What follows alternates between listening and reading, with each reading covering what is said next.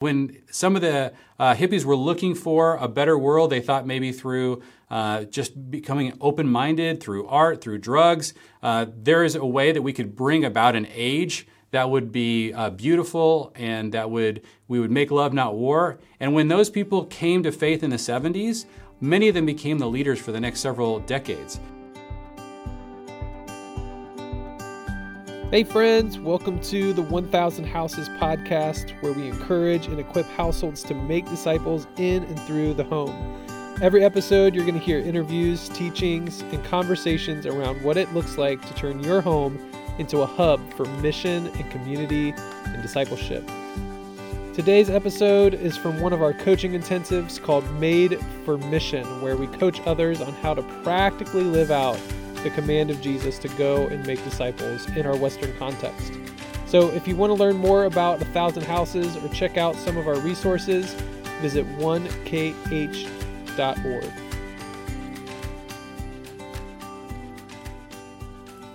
One area of huge confusion for Western believers is what are you supposed to say when a spiritual conversation emerges with a person of peace? And what we are really trained to do or think about is immediately initiate a conversation about eternity or heaven or hell or get them to say a prayer. And what's interesting is that in Luke 10, Jesus tells the disciples when they get into a conversation with a person of peace to announce to them that the kingdom of God has come near them, which is a really interesting way to start a conversation. And I want to like think about what that looks like today and why it's really important for us to maintain this same story that Jesus was encouraging his disciples to begin to sow all over the Galilee uh, region during their different missions to find people of peace. Why was it that he said, quote, heal the sick in it and say to them, the kingdom of God has come near you? I think the number one reason why Jesus wanted them to have this as the first message was, that, was because people of peace are already seeking the kingdom and don't know it. If you think about what's going on, even in that little village, why did that person of peace go to the town square and invite those disciples into their home? Why do they want to show this radical hospitality? Why do they want to listen to a message that's coming in from the outside? The thing that's really unique about those families or those people or those individuals who are people of peace is that they have a level of openness and they're seeking for something. But that is not what most people are like. Most people are really escapists. They're like, please tell me how to stop thinking about big picture things, ultimate things, things that might change the world or change my life. I don't want my life to change that much. I want to kind of stay the same. A lot of Christians have this basic attitude, and so they don't oftentimes find themselves easily connecting with people of peace who are looking to make the world a better place, who are looking for a better story. And so those are very different kinds of people. And when we're looking for people of peace, it's important for us to give them a message not just about what's going to happen in the future and in our afterlife, but to talk to them about the compassion and interest that the Father has for the world as it is, that the kingdom of God is coming and is moving, and they are looking for that kingdom. And that is still true today, that that is the way that people of peace are often wired. They want to hear a message of hope. They're looking for a message of hope. Now, what's really challenging is that in the church, in places where the church has been around for centuries, oftentimes what begins to happen is the church becomes uh, very associated with those who are most conservative in the society, people who are really interested in conserving or keeping the things in, that were going on in their past the same in the future. And of course, there are always things that can change. We all see that there are elements that need to be improved in society. And so there becomes almost a war that begins to emerge over time between those who are Christians and those who are seeking a better, what oftentimes is called a utopian society. They have kind of a dream that maybe the world could be a better place. But what a lot of Christians don't realize is that the message of the kingdom is a utopian message. It's not one that's, that's going to be brought about by our efforts. It's one that's going to be ultimately brought about when Jesus reigns as the king over the earth. That's the way the story begins to culminate in this chapter of the story. And so we we are really we have a lot in common with those people who hope that society improves, that hope that have this idea that maybe there is a totally better way to live. Uh, and so it's not a great idea for us to uh, have a message that puts us completely at odds with those who are looking for a better future in, in this life and for our world. Uh, but that is what's happened in a lot of Western countries. And so there's a great deal of hostility uh, towards Christians for those who are seeking a better kingdom, which is really ironic and really frustrating. So, who are those people? How do you look for those people who might be people of peace? The thing that's amazing about a lot of these people is that those who have kind of utopian dreams, even if they're very confused and have very bad ideas about how to bring those things about, if they come to faith in, in Christ, they oftentimes will completely 100% throw themselves in to following Jesus and spreading the news of his kingdom. Because they have already uh, sacrificed and have put so much of their hope in making the world a better place. Whereas if you see sort of an escapist come to faith, somebody who's like, I want as little to do as possible, tell me the, the least I need to do to be a part of uh, Christianity so I can kind of check that box and maybe get my get out of get out of hell free card and then I'll be done with it. Those people don't do not tend to change the world. They don't tend to have a multiplying impact when you see them come to faith. And so it's really important to figure out who are these people of peace who are seeking a better kingdom. Now, as you think about who these people might be, I want to throw out some, some ideas uh, just from different decades of groups of people who had a utopian vision and oftentimes, when they when this tiny percentage of them came to faith after they became disillusioned in those ideas that they were investing in earlier, uh, they had a huge positive impact on the church. So we see that, for example, in the '60s with the hippies hippie movement. So when some of the uh, hippies were looking for a better world, they thought maybe through uh, just becoming open-minded, through art, through drugs, uh, there is a way that we could bring about an age that would be uh, beautiful and that would we would make love not war and when those people came to faith in the 70s many of them became the leaders for the next several decades uh, in the 70s there was a group of people called the new left and they were the people that oftentimes often the, many of them came out of the hippie movement but they began to organize politically uh, but they were looking and trying to build a, a, a, better kingdom. And then in the 80s, there was a group of technologists. These were people who believed that if through the improvement of technology, uh, through kind of an iterative process, we would begin to see all kinds of human problems just go away problems with poverty and starvation and disease. And so many of these people um, became major leaders of society uh, in the decades to follow. In the 90s, there was lots of people that were in movements of deconstruction. They were looking for a real foundation uh, for where to put their hope and what kinds of truths uh, to begin to trust in.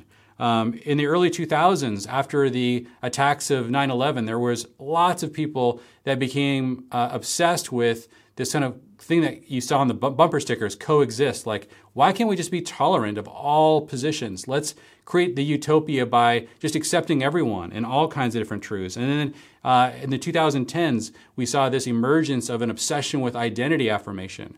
And that maybe what would bring the utopia is if everyone that had sort of their own unique uh, I, I, individual expression, if they could kind of group up, uh, be affirmed, and then they could be, we could share power amongst these different identity groups. And that to this day is a really big deal. And it's really become a huge part of what we've seen in beginning in this decade, which is really the anti-racist movement, uh, where people are saying, maybe we can for once and for all get rid of racism. And maybe that's the root of so much of the moral problems in our society.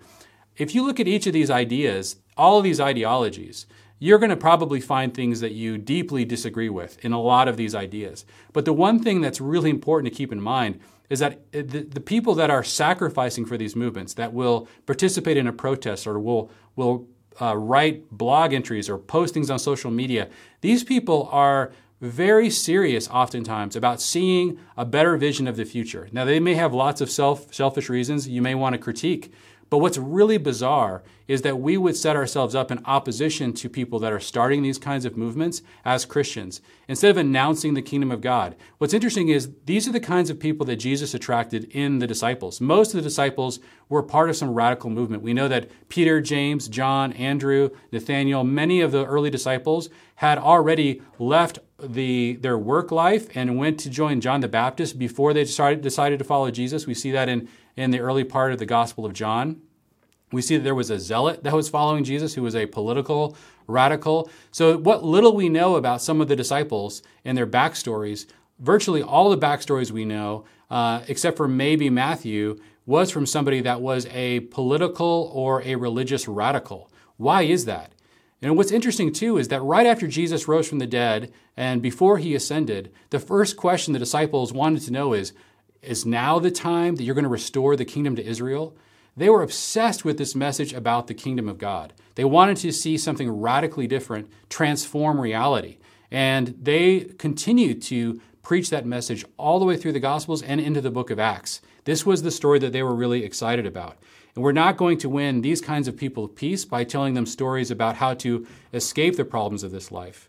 And so, how do we reach a kingdom seeker? What do they want to see that opens their heart to the message of the gospel and to the message of the kingdom of God?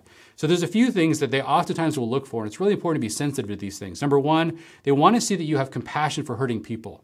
If they see that you are writing off people very quickly and that you're enjoying privileges yourself, that immediately suggests to them that you don't really care about transforming the world in such a way that helps people that aren't like you. They begin to have the impression that really you're your own little group and you're just trying to get power for your group. You don't really care about the world and you don't really care about people that have uh, struggles that might be considered beneath you.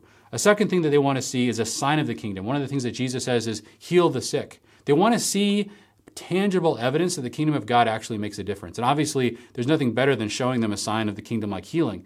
But there's other signs of the kingdom that are all throughout the Bible. Another one is the sign that is the loving Christian community. When they see that Christians are, are willing to sacrifice uh, their, their different preferences to love one another, that is a huge sign that there's a kingdom that will give hope. And lots of times, people of peace are very attracted to seeing expressions of community where there's a lot of sacrificial love going on. Another thing that they would love to see is humble service. When they can see you humble yourself in a way that really you're saying, I'm going to serve people that, that have less than I do, and that I care about things in society that are actually hurting those people, that kind of humble serving is something that very is very interesting and attractive to people of peace. Effective action is also important to them.